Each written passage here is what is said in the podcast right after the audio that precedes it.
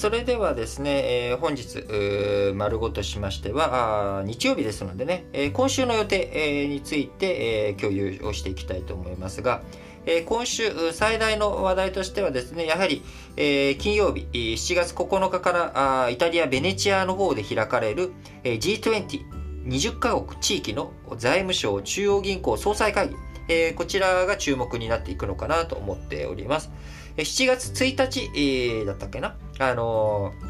OECD 経済協力開発機構こちらの方で、えー、139カ国中130カ国が、えー、最低税率法人税最低税率少なくとも15%、えー、これに一致し、えー、さらに、えー、売上高200億ユーロ、えー、利益率10%を基準とする国際課税。えこちらについて賛成していったということがありました。えこれが OECD レベルだったところから G20 の閣僚レベル、財務大臣とかね、中央銀行総裁っていう閣僚レベルでの合意を詰めていこうということが7月9日に行われるということになります。えー G20、中国やロシア、インドなども加わっておりますので、ここで、えー、しっかりとお話ができるということになっていけば、えー、さらに10月にある G20 の首脳会議、えー、こちらでの詰め、えー、法人課税の決着、どういうふうにしていくのかというのがですね、前、えー、持って、えー、前向きにですね、動いていけばいいのかなと思っております。えー、トランプ政権の時にはなかなかそのアメリカ企業が多いということもあって、えー、そのね、課税の対象となる IT 企業というのがアメリカ企業も多いということで、なかなか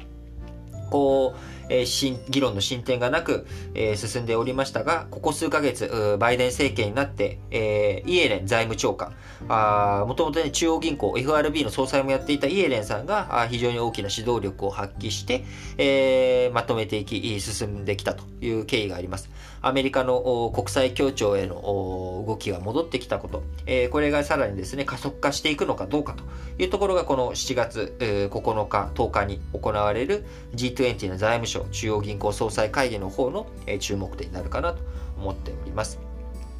えそして、え本日足元の7月4日日曜日、え東京東京では都議選、えこちらの投開票日となっております。え衆議院選挙のですね、先行指標にもなり得るとということで、東京都議選、え結果、内容どうなっていくのかというとですね、しっかりと注目していきたいなと思いますし、明日、え東京都議選の投開票の結果、内容について、え話をしていくことになるんだろうなと思っております。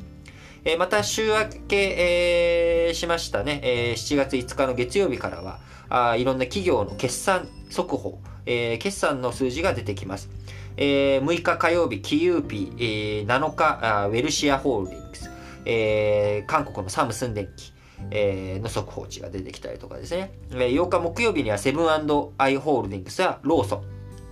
えー、そして9日には吉野家とか安川電機ということで、えー、小売ウェルシアはね、あのー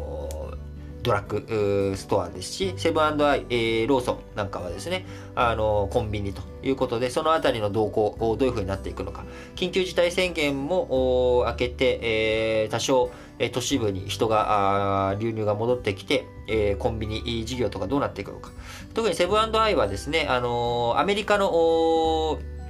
コンビニ事業、アメリカの小売事業についての買収、こちらが認められた後の決算発表になります。まだね、そちらが収益に還元してくるタイミングではないかもしれないですけれども、あの、どういった発表内容になるのか、あ決算発表を注目されるところかなと思います。また、7月5日月曜日にはですね、えー、Amazon のジェフ・ベゾス CEO が退任するということになります。えー、ベゾスさん退任した後は、あのー、ワシントンポストとかね、えー、そちらの方、ワシントンポストも Amazon が出資しているわけですけども、そのあたりから新しいメディア改革、そっちの方とか頑張るみたいなことをね、えー、退任するぜって、えー、公表された時の話の中に出ておりましたけれども、改めて退任時にどういったメッセージが出てくるのか、あ非常に注目されるポイントかなと思っております。そして今日7月4日はですね、アメリカの独立記念日ということにもなっておりますので、えー、アメリカのね、えー、景気回復、アメリカの外出制限の緩和、あこういったものが